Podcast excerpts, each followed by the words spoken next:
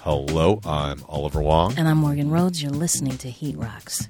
Every episode, we invite a guest to join us to talk about a heat rock, you know, Fire, Flammables, an album that bumps eternally. And today we will be deep diving together into an album celebrating its 20th anniversary this year, Lovers Rock, by the one and only Sade. Think I'd leave your side, baby? You know me better than that. Think I'd leave you down when you're down on your knees. Even as I say these words now, it's hard to believe that Lovers Rock, the fifth album from Stuart Matthewman, Andrew Hale, Paul Spencer Denman, and Sade Adu, turns 20 next year. I know. Some of you guys are getting a lot older. By the time Epic Records rolled this one out, it had been a minute. Eight years since a mermaid sang to us about tattoos and kisses and cherished days and pearls. And while a hiatus that long might be concerning for most other artists, those of us who love Sade already knew. Well, you can't hurry love. No, you just gotta wait. And Lovers Rock was worth its weight in gold. To be sure, Lovers Rock is certainly an album about love for lovers, and not just because of the three songs on the album with love in the title. No, this is about real love, shouts to Mary. Love when it's complicated, when it's pretty, when it hurts, when it doesn't end well, when it lingers, when you suffer for it. This is grown folks' business, brought to us courtesy of the band, well known for their plush arrangements, and the chanteuse, well known for her interpretation of them. About Lovers Rock, there is a heaviness, a melancholy, and a focus on other matters as well. Immigrant uses biblical allusion to talk racial tension. Slave Song is an awareness of the past, hope for the future, a prayer. All of this, all of the tracks carried to us by a sun drenched, dubby, slow wind, soulful blend of torch song and testimonies. Because somewhere between Love Deluxe and Soldiers of Love, we found this album and the voice of Sade reminding us again that all things considered, love isn't always ordinary, but love is stronger than pride.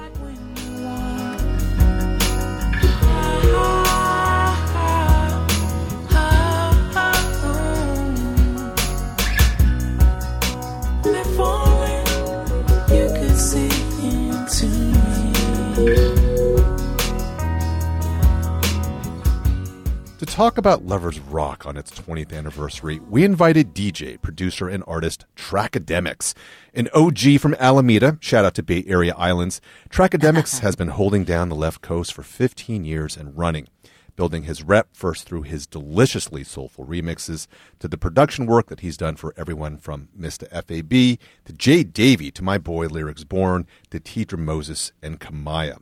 His most recent releases are from the early winter, including the five track EP Sunset Saturdays, as well as a seven song EP New Game he did with longtime creative partner One OAK under the duo name Two Player Co op. Mm. New Game notably includes a bonus cut that seems apropos to mention today a remix of Sade's breakout hit No Ordinary Love. Didn't I tell you what I believe? Somebody say that a love like that won't last? Didn't I give you all that I've got to? Trackademicks, welcome to Heat Rocks. Wow. That's the best intro I've ever had. you know, I know you've heard that before, but yes, thank you. It's great to be here. What do you remember about Lovers Rock when it first came out in 2000? Man, Lovers Rock. So when it came out, I remember I was in college, 2000. Uh, I was at USF, my dorm room. I actually had a poster up on the wall. I think the thing that rings the most when I think about Lovers Rock is that I had been a Sade fan. It's one of she's one of those people who's whose music has always been in my blood. I feel like just being a pure '80s baby. Um, you know, my mom playing the the uh, Smooth Operator when it came out, Yeah. um, and then you know all the other albums that uh, came subsequently. Uh, I feel like I had been enjoying Sade um, passively for years, and so in high school after the best of when that came out, um, I personally started to really get into Sade. Um, and then Lovers Rock was important because that was a time where I could participate like as an actual fan Yeah. in real time, not always going back. So that I think that was the biggest thing. There was a lot of things surrounding it. Me and my friend group, we we all were into Sade. Um, but that I think that was the thing. It was just like it's almost like very pent up energy. Like we love Sade, we love Sade. Yeah. And never had had an album since we've been like music kids. Right. Be- Sure. because this is the point in her career where she was putting out maybe an album a decade. Right, mm-hmm. And right. so there'd be long, long distances between them. So how did Lovers Rock hit you compared to, let's say, the stuff that you had grown up listening to from her from the, her 80s career? Right. So, you know, I actually forget how it laid out. I believe By Your Side came out. I think that was the first single, right? Yeah, and I was excited for that, and it wa- it was chill. It was like one of those chill chill tracks, um, and I think I was like, okay, let me see what else is gonna happen. And when it dropped, there were definitely some heat on the album, right? Oh yeah. Um, and it was it's unlike, but I it was unlike all of the other albums that had come before. Everything from uh, yeah, all the all the albums to like remix deluxe and the best of Yeah. um, you know, had a certain uh, element of like production. This one was noticeably stripped down uh, to where Super it was minimalist. yeah, it was noticeably stripped down, like a lot more g- guitar. Right. I loved it, but it was it's definitely one of those albums that you had to like listen to. It was a, it was a Sade's music is all personal, but this is really like a personal album. It felt more intimate Right. to me. And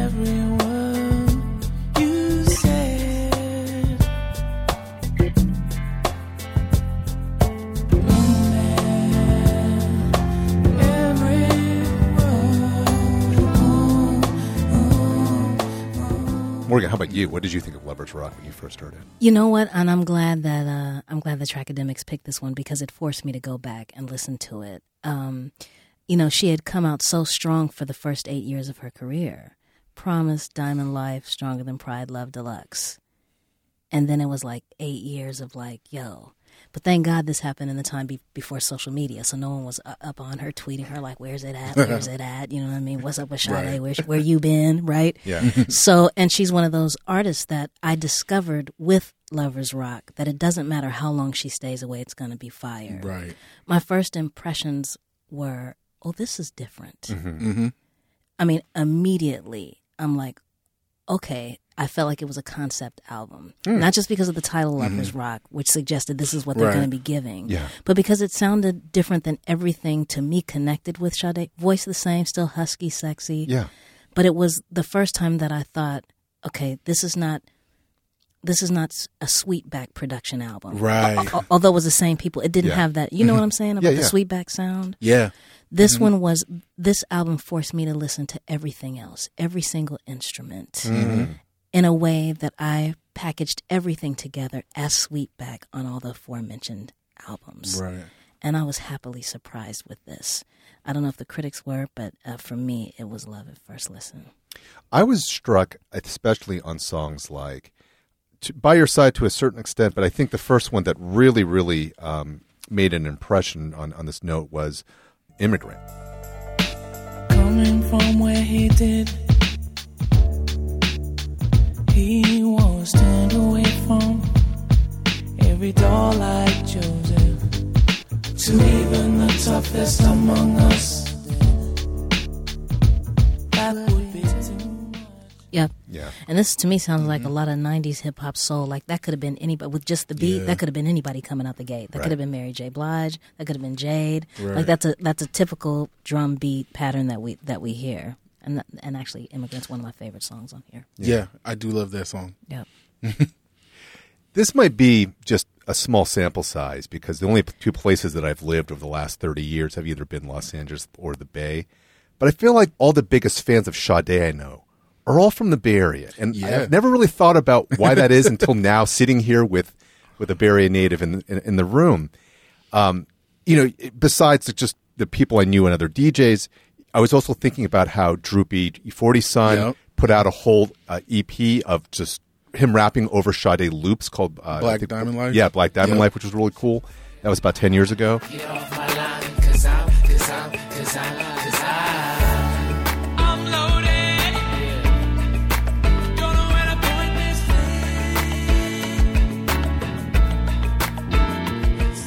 So, what is the Bay Area Sade connection? I'm man. I feel like you know the first time I ever went to to London, which was 05, I felt at home there too, and I think it's the way that it's a melting pot. Like people always say, a lot of cities are melting pots. They have a lot of different people, but the way those different people interact with each other, it it reminds me of it. Re, London reminded me of home a little bit, and I I think culturally that that foundation like um everybody kind of interacting because you know the bay people always talk about the bay as being a specific place or those who are from we always talk about it Yeah, of course. um just being being super cross cultural um it's not just about color it's about economics it's about social everything about the bay it Yeah. it connects right and so from from being in in london I could see that, you know, with just the immigrant populations, whether it was, uh, you know, um, South Asian or West Indian. Um, there's different makeups there, but I feel like you you have diverse populations with a kind of like a backbone, or I mean, a an undercurrent of activism Yeah, a right. little Sure. bit. Yeah, yeah. And that that right there is enough to make crazy art happen. And and I feel like uh, you know, Bay, we protesting protesting is is a second job for a lot of folks. you know, you ever spend time in Berkeley or San Francisco, you know. And I feel like Sade, um, they they're not in your face with it, but they've always taken a stand Mm-hmm. with their music. There's always like a, a bigger a bigger reason they're doing music. Right. It's all it's very personal, Yeah. but it's also very worldly. Yeah. You know, And Sade uh, sort of disarms you with her delivery and with Right. her production. That you know you're vibing along, and then she hits you with "Papa's been laid up, Mama's been laid up," and you're like, oh, "Okay, okay." Or there was a woman in Somalia Yep. where they always take it there. They have been activists. I Mm-hmm. do think that Sade Sade's sound is a very West Coast sound, Yes. both Southern and Northern California. Yeah. It's very vibey and it's very laid back, Very laid back, and I think yeah. it appeals to just the the Best Coast um, lifestyle. Yeah, well that that in particular, I specifically like Sade because of, well the chord the chords chord progressions, but also the, like the light jazz, um, they kind of the soul jazz R and B, but Yeah. the bass lines, the bass lines are actually fire. And you could hear like a lot of Bay Area rappers have sampled them over the years, rappers in general. Um, but like the bass lines are fire. And so there's that mob in there. There's always like a, you know, we like the mob. So Right. yep, for sure.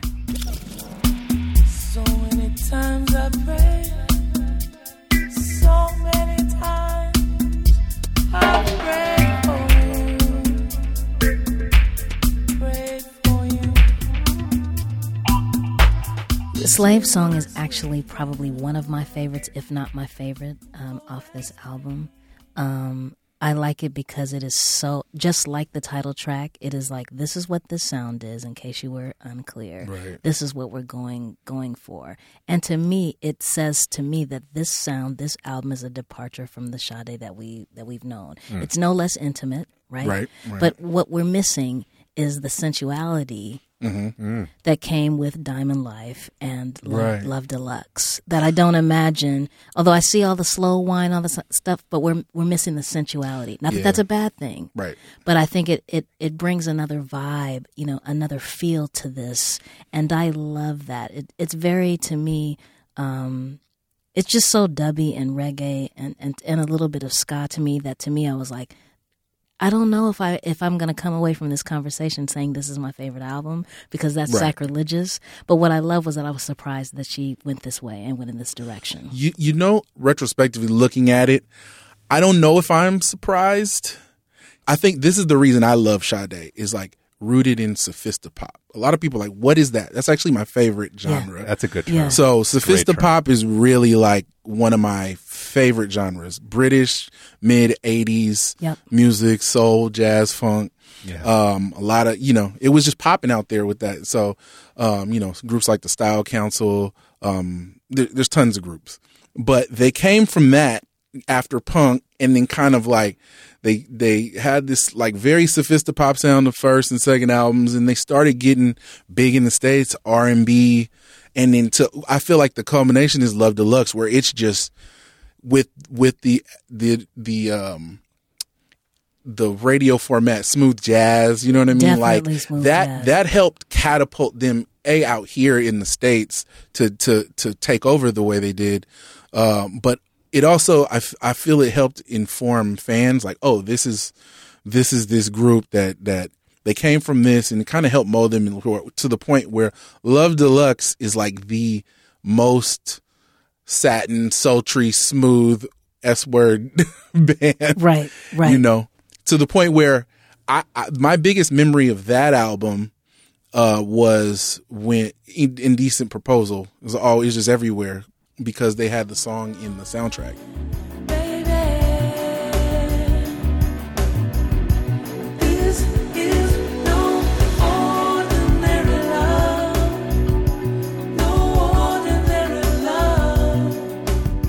So you had you go up to that, and then there's a big break, and coming back the way she did, looking back on it, and myself aging, not being too far from the age that she was when she dropped uh, Lovers Rock now, and I think about how much I've changed in my career, Yeah. and and how many things I liked, and also culturally, um, you know, what is informed my music.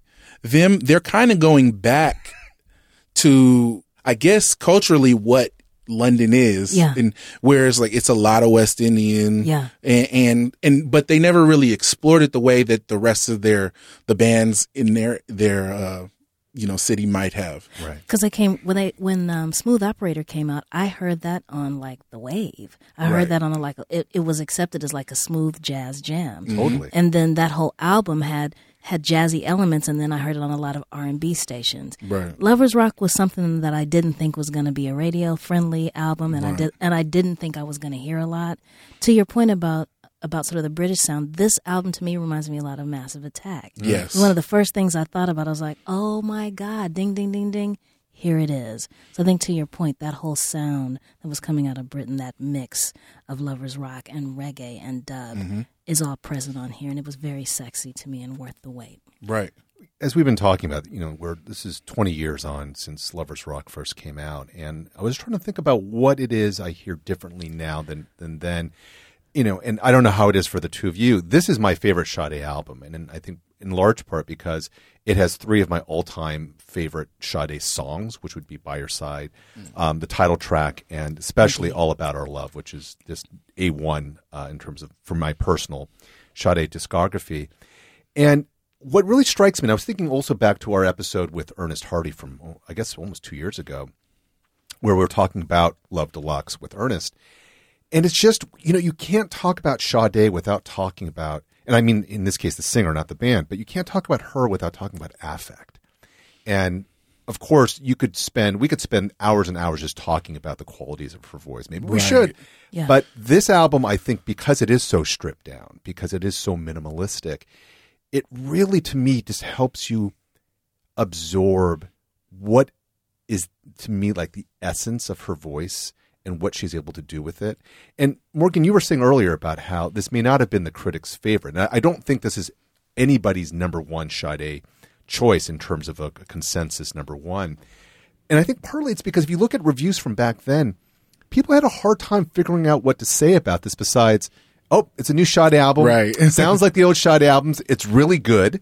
And Right. check for it, but they did. They it, they seem to have had a hard time figuring out what else to say. Yeah, yeah. Yeah. Which and I I don't I don't I did not review this album back then, so I don't remember what I would have said. But it just strikes me as, as so strange that you can't find anything beyond like she sounds really consistent, and there's and there's there's some strummed guitar on here, Right, You know, Right. right. 'Cause to me, this is such a beautiful, sublime LP. Yeah, and I, and I I heard in prep for this chat, I heard an interview that she did on CNN, and she was saying, and this was around when Lovers Rock came out, Yeah. and she said, I have like a deep husky voice, and mm-hmm. she said I don't do a lot of gymnastics, and I think being a, a black woman, sort of with one foot in soul and one foot in jazz, I think there's a tendency for us to want to describe your voice in a certain way. Yes. And there's nobody that sounds like Sade. That's one. And I think that's why Mm-hmm. people were stuck because you who, who can you compare it to?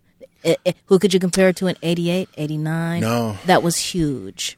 I was going to ask you, as the resident Anita Bakerologist in this room, was- I feel like her and Anita get compared most often. I think the difference is one, and just go with me here because these are probably like Fisher Price, you know, music analytical terms. but I think that you, you hear a lot of the jazzy, the true jazz standard singers that that Anita Baker was influenced by. Yeah. So I think she. Um, the way she phrases is very pure jazz, right? There's a lot of inflection. Right. right? Yeah. Where I don't hear that Right. I don't hear that in in Sade. Yeah.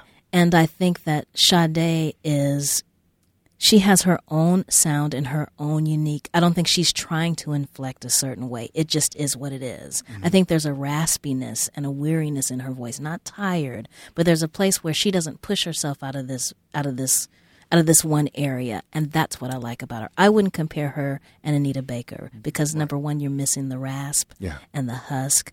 And I know what Sade is saying. That's why I love her pen game. We've talked about this before. Oh, yeah. It's a few albums where. I didn't know what Anita Baker was saying. I just knew it was fire. I was like, I don't know what she's saying right here. Yeah, but you know what? This is fire. You know what I mean? We have to listen to it over because how she how she rides certain words, you'd be like, I know this is deep. I don't know what's being said, but it's deep. Yes, literally. You as you say that about Anita Baker, I'm thinking about um, what is it? Uh, I, I hear this one line, Exactly. and that's all I need from her. But do you know what she was saying? No. exactly. I know, and that's, that's- my that's point, funny. babe. That's But- my point. The thing, well, here's Sade. I mean, well, about the comparison, I don't think they should be compared No. off top, um, because they were they were on the same formatted radio stations at the time and have same fans, but they're doing different things. And uh, I know Anita Baker's, you know, from Detroit, informed by like Black American That's right. music, and and I feel like the mix that the band Sade brings to the table, it's a it's it's like I say, the city that they're from, there's so many different elements and they play differently. And if you put their voices uh, together, that's not where you're getting the bulk of the jazz from Sade. You're you're hearing Stuart in the bath or in the in the bathroom. You're hearing Stuart in the background play his saxophone Yep. the way he does.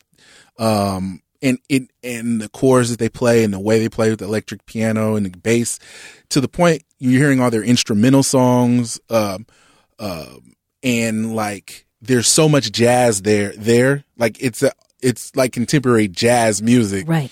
um and so they're in that category but if you listen to Sade um Helen sing it's it's it's really prose. Her songs don't even rhyme.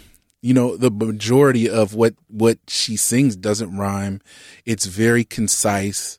Um it's it's uh like you say she doesn't really break out um her voice her the the way she uses her voice as an instrument it's not doing a lot of backflips and cartwheels Right. Exactly. Yeah, she's not belting. She's Yeah. not, she's not a singer. Sanger, yeah. Right. N- No, no flat-footed singing. Yeah. No flat-footed Yeah. singing. Yeah. But but she doesn't need to. Right. at all She doesn't need to because we we take her right at that point, and that's where Sweetback came in. They're like, Yeah. listen, this is the lane we've carved out for her, and Mm-hmm. we have built our sound around her voice, right? right And and I just love the lane that she's in, so I don't think that she needs to be be compared. yeah not at all Sade, I think, as perhaps exemplified by this very conversation, I think she has just one of the biggest cult followings out there. Mm-hmm. And this is for someone who, especially if we're talking about the t- 2000s, she's only put out two albums in 20 years. Yeah. yeah, yeah. I think the last time I was reading this up just to prep for today, I think in 2018, one of her bandmates said, "Oh yeah, we're working on new material." But I'm like, "Well, it's, it's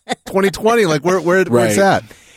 And it Yeah. really strikes me as someone who's been spending a lot of time listening to Spotify and the so-called Spotify sound of pop and R and B.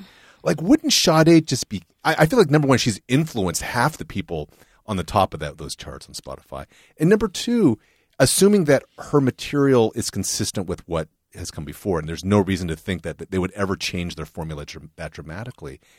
In a lot of ways, like it really has predicted the, the current sound that really laid back, a lot of like acoustic guitar. You can you can trace some of that maybe to here. She, I mean, she seems really very much like in the 2020.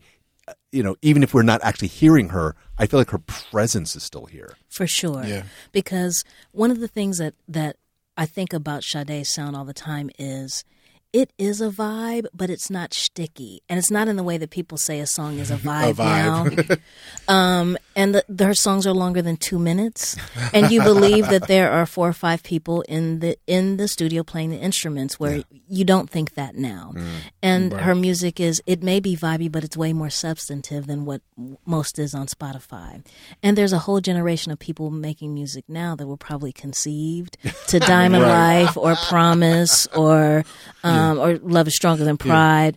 Um, and and I do think she has influenced that sort of laid that sort of laid back sound. And I do see a lot of I. I I do see a lot of similarity, even in some of the earlier house music, like Naked Music that came out of Oh, San yeah. Francisco. Definitely. She's very, very, very, very Lisa Shaw esque Yep. without the unch, unch, you know, Exactly. Yeah. of, of the naked music, but that sort of really sexy, you know, slow wind house music. I feel Sade is all over it. Yeah, very deep. Um, yeah, I feel like the thing about Sade because their catalog, you it actually is tangible. You can you can touch all the music that they've put out. You know, some bands you're like, and there's these lost tapes, and then there's all this.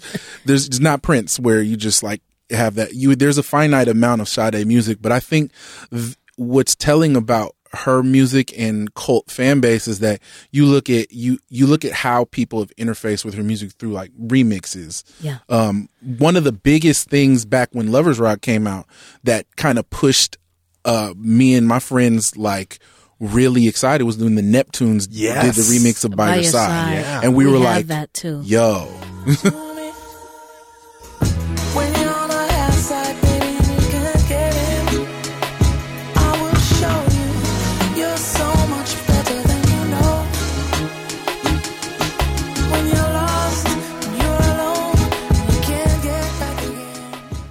it's such a great pairing because the Neptunes Yeah. were Yeah. so up on 80s sound anyways. Absolutely. So yeah, And and I'm glad you brought that up because By Your Side had three fire remixes. yeah, The Neptunes was one. There's another one that uh, that Matthew did or Stuart did. It's the Cotton, Cottonbelly remix, yes, Bought that. So love could drop that. I love that one too.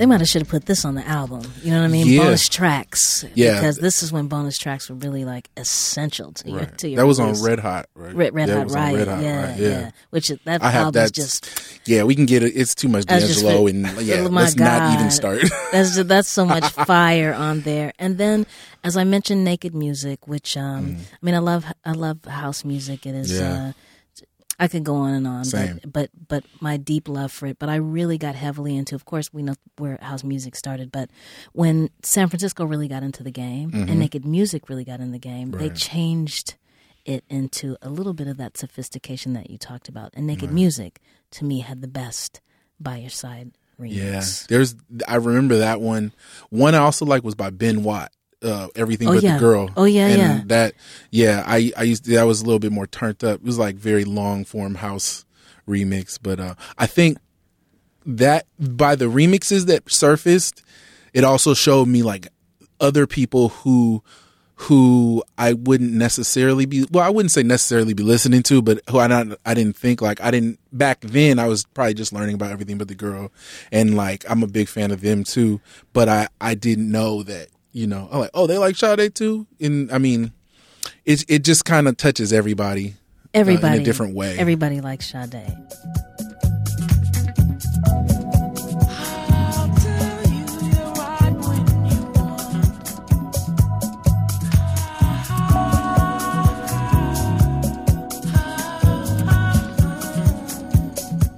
This is giving me flashbacks to clubs in the Bay that would hang. I would hang out in circa 2000. Like this would be the. I, I can even smell what it. It's not necessarily good, a good smell. Yeah, but I, I, I am having that, I'm having that sense memory right now. I remember I tried yeah, I tried to intern for a label um un, with that, you know, I think it was like Giant Step or something. Oh, yeah. Yeah. And I, I was like, I was trying to be a college rep. Yeah, And yeah. like, because I liked, I liked the house music and I, I remember, yeah, going to, uh, what was it? Uh, mushroom jazz and Oh, all the, yeah. all these different parties. There were so many parties. Yeah, Sonar Mark Collective, like, uh, Naked yeah, Music, uh, Miguel all- Miggs, yeah. That's yep, Miguel Miggs for sure. And that, that when that when that twelve inch came out, it was just all white. Mm-hmm. The label was white, and it was just like, wait a minute, what is this? And I remember, you know, dropping it on on the air. I was on the radio and dropped it, and you know, just phones lighting up. And people was like, whose remix was this? And I was like, Naked Music, and. Right. that that's a testament to how everyone loved by your side that's Right. Mm-hmm. not my favorite track from this album but apparently it was a lot of people's favorites Right. And it, what's telling too about all of this, all these remixes, is that there's nothing on this album really that you would describe as a dance track. And in general, I don't think one associates Sade with like dance tracks. I mean, the tempos are always way too slow to like. You're not going to drop this at the top of the evening. That said, and this goes back to what we were talking about a little bit earlier, is that DJs fucking love Sade. yeah Yeah. yeah, And so, and because partly, I think the sparseness of the production, it lends itself to, to Mm-hmm. remixes because there's not a lot there to compete with in terms of you don't have to strip down a lot just to add stuff back. Right. Right. And I think that that's one of the, the charms about Sade is that you can give her a house remix and it sounds completely natural.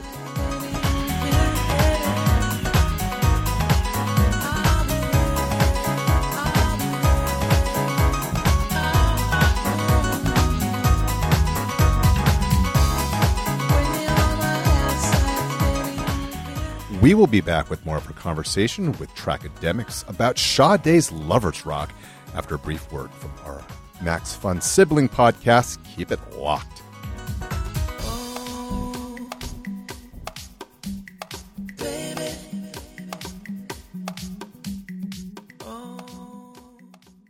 Hi, I'm Dave Hill from before, and I'm very excited to bring Dave Hill's podcasting incident back to Maximum Fun where it belongs. You can get brand new episodes every Friday on MaximumFun.org or, you know, wherever. And while my partner Chris Gersbeck and I might lack in specific subject matter on our podcast, we make up for in special effects. Chris, add something cool right here. Also, we have explosions animal noises, and sometimes even this. Dave Hill's podcasting incident every Friday on Maximum Fun. Chris, do another explosion right here. Dead Pilot Society brings you exclusive readings of comedy pilots that were never made, featuring actors like Patton Oswalt, So the vampire from the future sleeps in the dude's studio during the day, and they hunt monsters at night. It's Blade meets the Odd Couple. Adam Scott, and Jane Levy. Come on, Corey. She's too serious, too businessy. She doesn't know the hokey pokey. Well, She'll learn what it's all about. Busy Phillips, and Dave Koechner. Baby, this is family. My Uncle Tell, who showed his wiener to Cinderella at Disneyland, is family. Do you want him staying with us? He did stay with us for three months. And he was a delight. A new pilot every month, only on Dead Pilot Society for Maximum Fun. Yo, and we are back on Heat Rocks talking Sade's Lover's Rock with Trackademicks. So, Trackademicks, you have remixed a couple of Sade songs. In fact, one of your early remixes, this is going back about 15 years, was a remix of Give It Up. Yeah.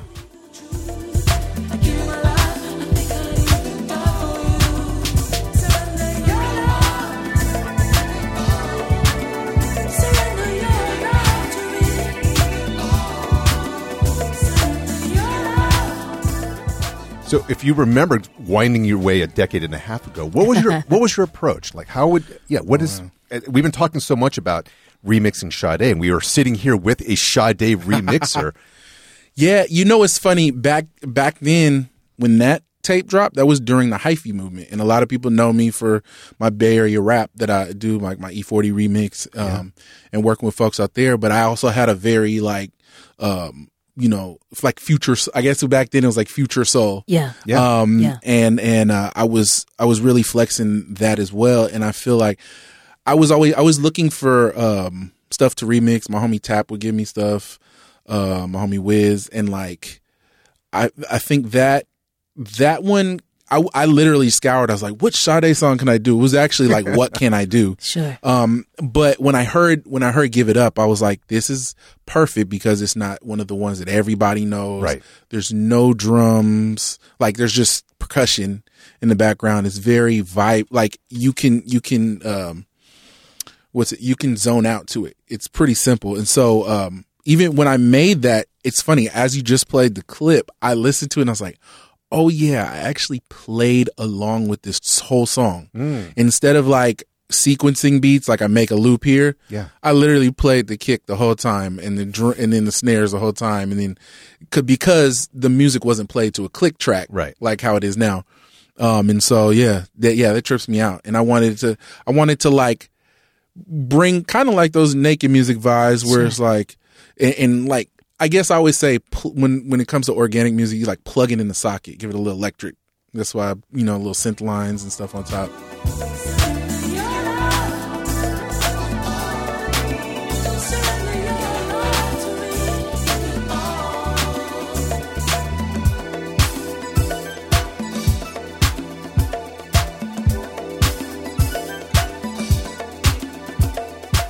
Well, bringing this back to Lovers Rock, Morgan, you've been saying that by your side, not your favorite.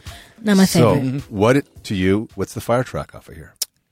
I have to say that I go back and forth, and I just have to thank you again for bringing this up because it forced me to come back to it. And and, and like I said, I was a little bit nervous about saying this is this might be my favorite album because I didn't say this when it came out. But you know, you have the benefit of Yeah. hindsight. Okay, so I think my favorite would be uh, a tie between the title track and Slave Song. Right. I like Slave Song. And on its face, you know, you don't want to like anything that has slave in the Song. name. Right. right? But I like it. Um, I like Lovers Rock because it is straight up. It is like, this is not only the title track, this is the vibe we were going for. Yeah. It's romantic to me. Yeah. It's sexy. Those are my two favorite tracks. I love everything about this album. But if I only had two, if they were like, listen, we, we, we're only releasing two songs off this album for the rest of your life. Yeah. I'm taking Ah. Lovers Rock and Slave Song. when I need to be rescued. And I need a place to swim. I have a rock to cling to in the storm.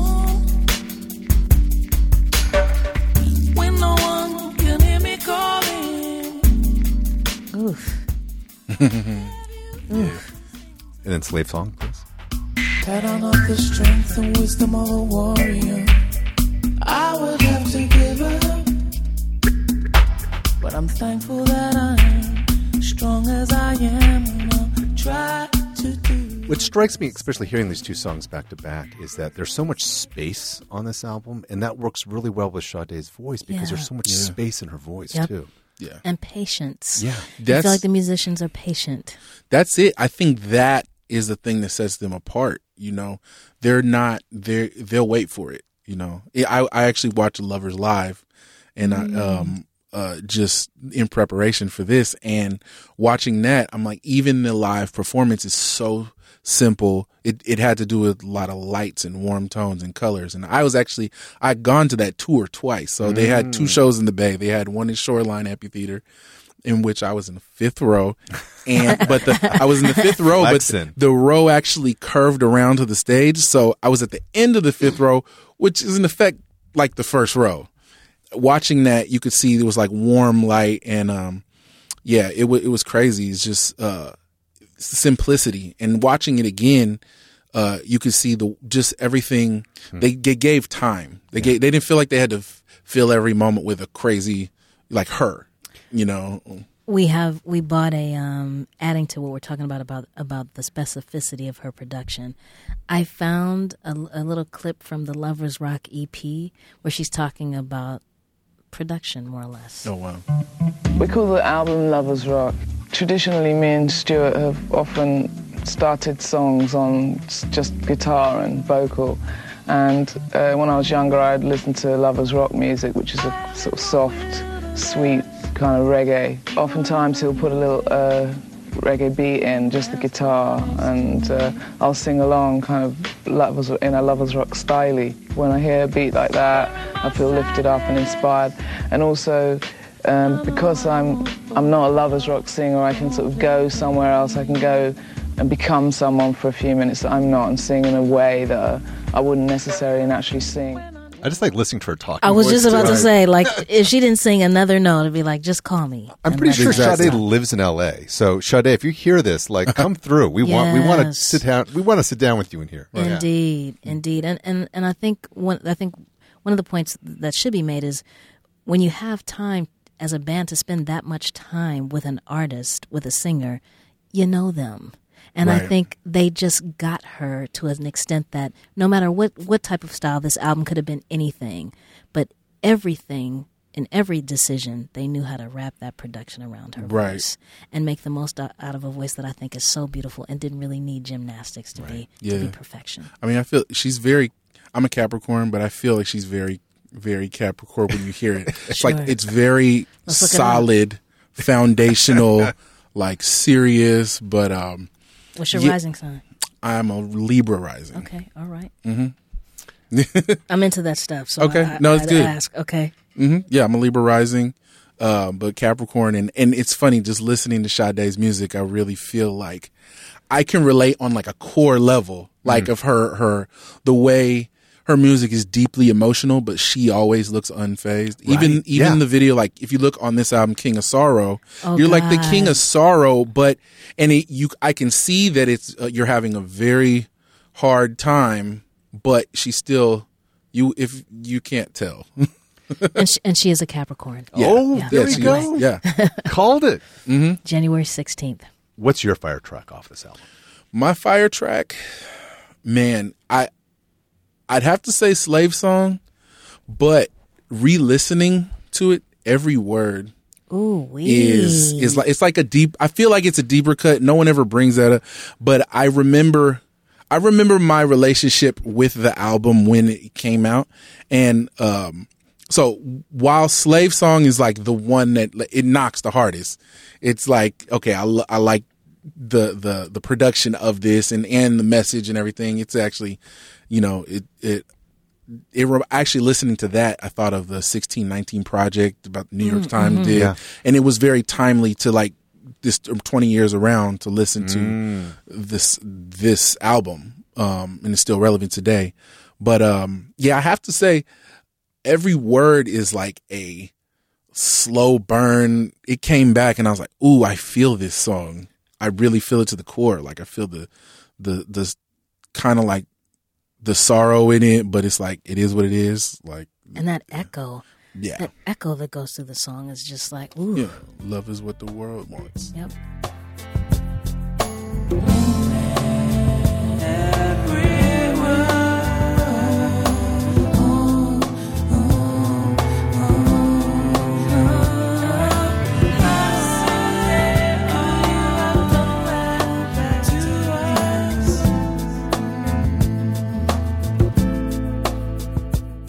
There's a resolution there. Yeah. I hear. That's what I hear. Yeah. You? For me, it hasn't changed in those 20 years. It's still all about our love. And I think partly, I'm, I'm really into just what do I hear? How am I hit by a song? And it's just its first opening bars. And this song just has aged so well because I'm still, still affected by it in the same Mhm. way.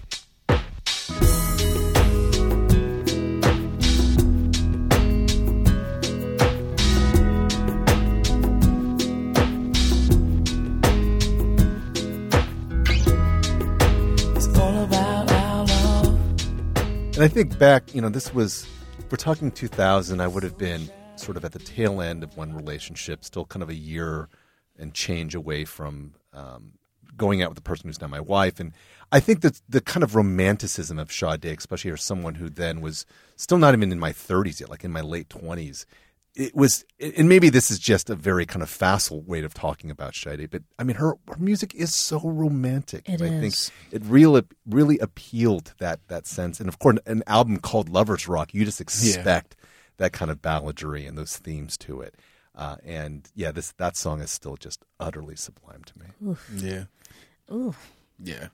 I was also thinking about because we, you know, oftentimes we ask people about their favorite moment on the album, and this the the way the song opens is is very close, But when I really went back and listened to the album again, I think my favorite moment actually comes on King of Sorrow. And it's really when you hear her deliver that opening line. I'm crying everyone's tears, and they're inside our private war. I died the night before. I mean, you were saying earlier about her pen game.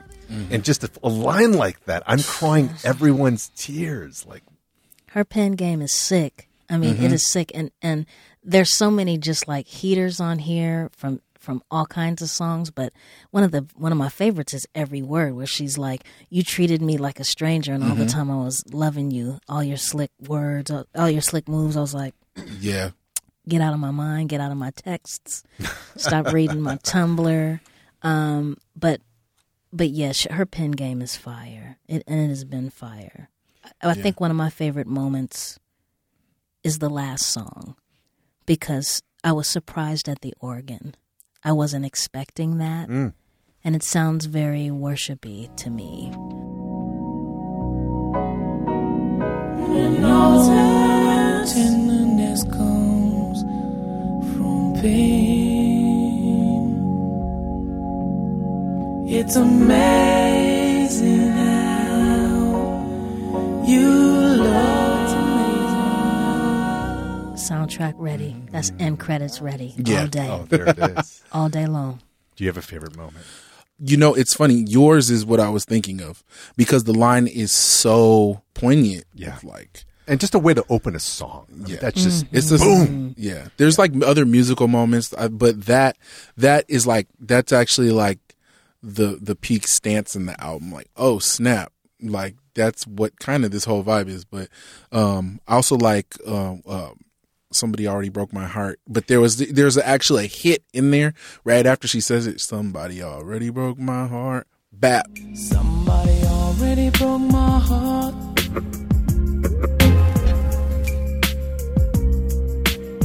there's a hit in like that happens that they played out on stage with the lights. Oh. And I remember that because it's like a it sounds like a, a synth like if a synth could like drop water or paint. I think they dropped water. That's actually what they did when that happened.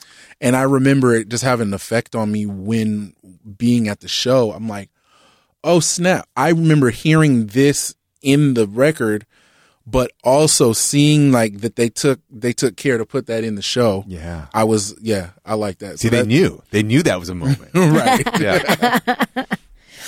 Oh man. We were talking a little bit about um, sleeper jams, right? Because you were saying Trackademicks about how every word would Yeah. be, be that for you. And listening to this again, I realized a song that I think I, I kind of sped through 20 years back, mostly because it, it gave me too, many, too much G Funk vibes. Was somebody already broke my heart, actually, just because of, of the production style. But like, that song's incredible. Yeah. Yeah.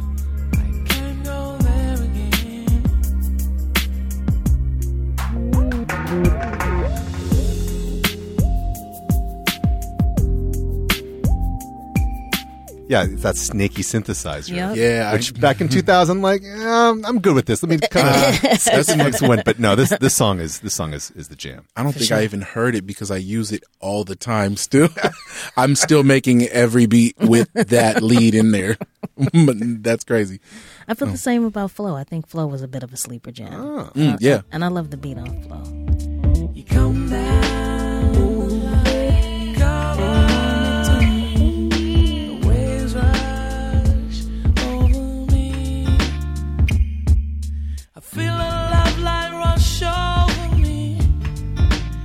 Lauryn Hillish. That that I was listening to that and it reminded me of this Black Star song and I could not it's it it doesn't really sound like it, but it's with the drum. It's definitely a hip hop For sure. song. Like Flow Yeah. Flow has a hip hop beat Yep. with like an acoustic over it. Yep. But it reminded me of a of one of the songs on Black Star's album. Um, I can't quite remember which one it, it was, but yeah, it was like a, a, a little pinch of Wyclef. yeah. A little pinch of Wyclef. We oftentimes ask if there's a song off of here that you would like to hear covered or remixed, but given that we are in the studio with someone who has remixed Sade, albeit I don't think you've remixed anything off of this album. So if you had to choose a track to remix, which one and why? Ooh, that's that's a very good question. Um, I and you know what? I don't think I've thought about it. If I remix or cover, because those are two different things. Oh, good point. Which would you Um, rather hear? If you, especially if you're working on it. If I was working, I would probably want to do a cover. So Yeah. just from the ground up, because there's so much. Um, there's it's it. There's a lot here, but it's very sparse. You you Mm. can interpret it. I think uh, the way I like to cover things is uh, by still kind of being keeping true to the original, but like really, really turning a corner with how how the production is, or you know, I, I'm you know just trying to figure out a way to like bring it a whole new vibe because um, you don't want to, uh, like I say, it's sacrilegious. It feels like, but on this album, if I was to cover something, probably Lovers Rock. Just because it's so it, it's one of those songs that's very much in the style It- it's actually the album track you know title track it sounds like what they were going for Yeah. Right? And, Yeah. and- but to bring that but to kind of like switch that and bring it into a different context you know? Mm. That would be interesting to me. Because it's a fully written song. It's not there's there's a lot of words there to play with. There's a lot of things to do with that song. You are the lover's rock,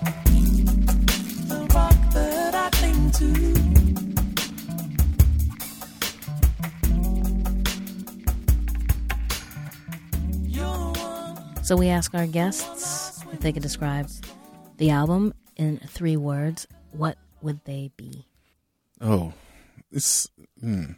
I would have to say sweet, simple, but substantial.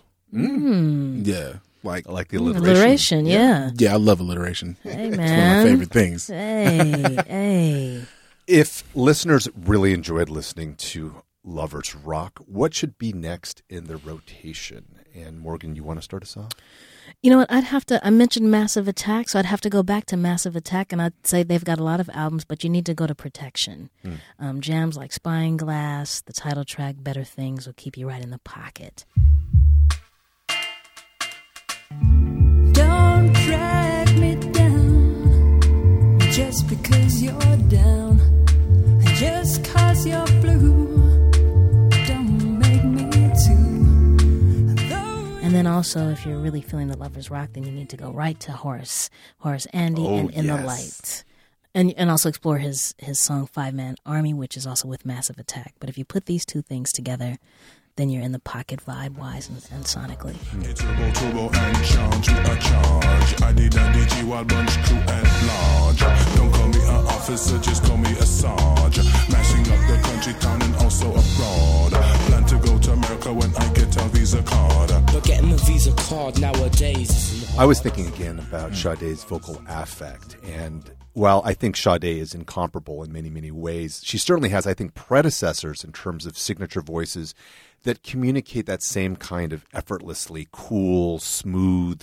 Uh, ness and who who came to mind was the Brazilian bossa nova singer Astrud uh, Gilberto, Mm. and I think for entire generations of Brazilian music music fans, she was the sound of bossa nova, thanks to that very light, lilting voice that always sounded in the same way that Sade just you just never hear her sweat. Yep. I feel like Yeah. Astrud was very, very similar to that, and you could do worse than I think starting with her self-titled debut.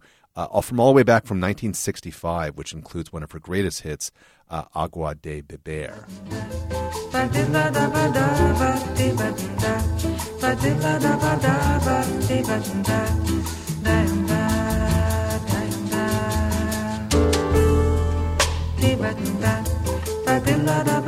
Trackademicks, how about you? What do you think people should listen to after Lovers Rock?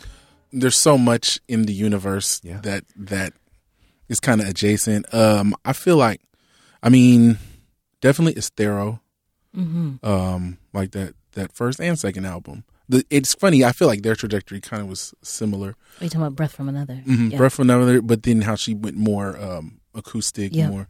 Um, so definitely that.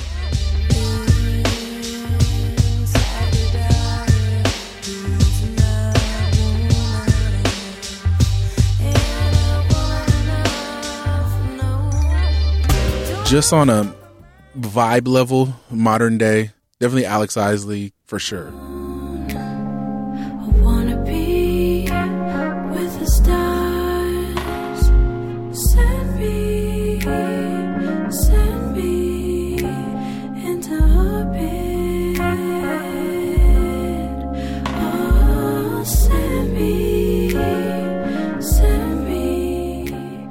While you mentioned that, um, if you if you're new to to Trackademicks and his discography, you really need to get into his remixes, especially one that he just did for Alex Isley that you know changed my whole life. Mm. One day on Bandcamp, I was like, "Oh my god, what is this?" And I was like, "Of course, it's Trackademicks." That's what's up. None of them feel the same as home. Take me back to the surroundings that I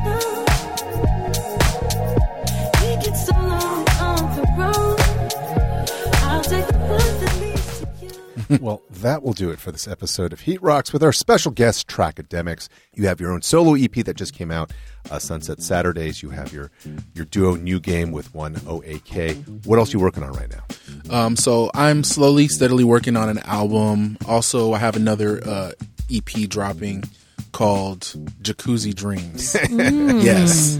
Okay. You've definitely been in LA now for a minute. Yes, always. you know. Where can people find you online?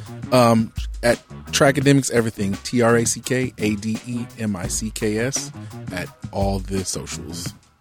Thank you for coming through. Hey. You've been listening to Heat Rocks with me, Oliver Wang, and Morgan Rhodes. Our theme music is Crown Ones by Thes One of People Under the Stairs. Shout out to Thes for the hookup. Heat Rocks is produced by myself and Morgan, alongside Christian Duenas, who also edits, engineers, and does the booking for our shows. Our senior producer is Laura Swisher, and our executive producer is Jesse Thorn. We are part of the Maximum Fun family, taping every week live in their studios in the Westlake neighborhood of Los Angeles. MaximumFun.org. Comedy and culture. Artist owned, audience supported.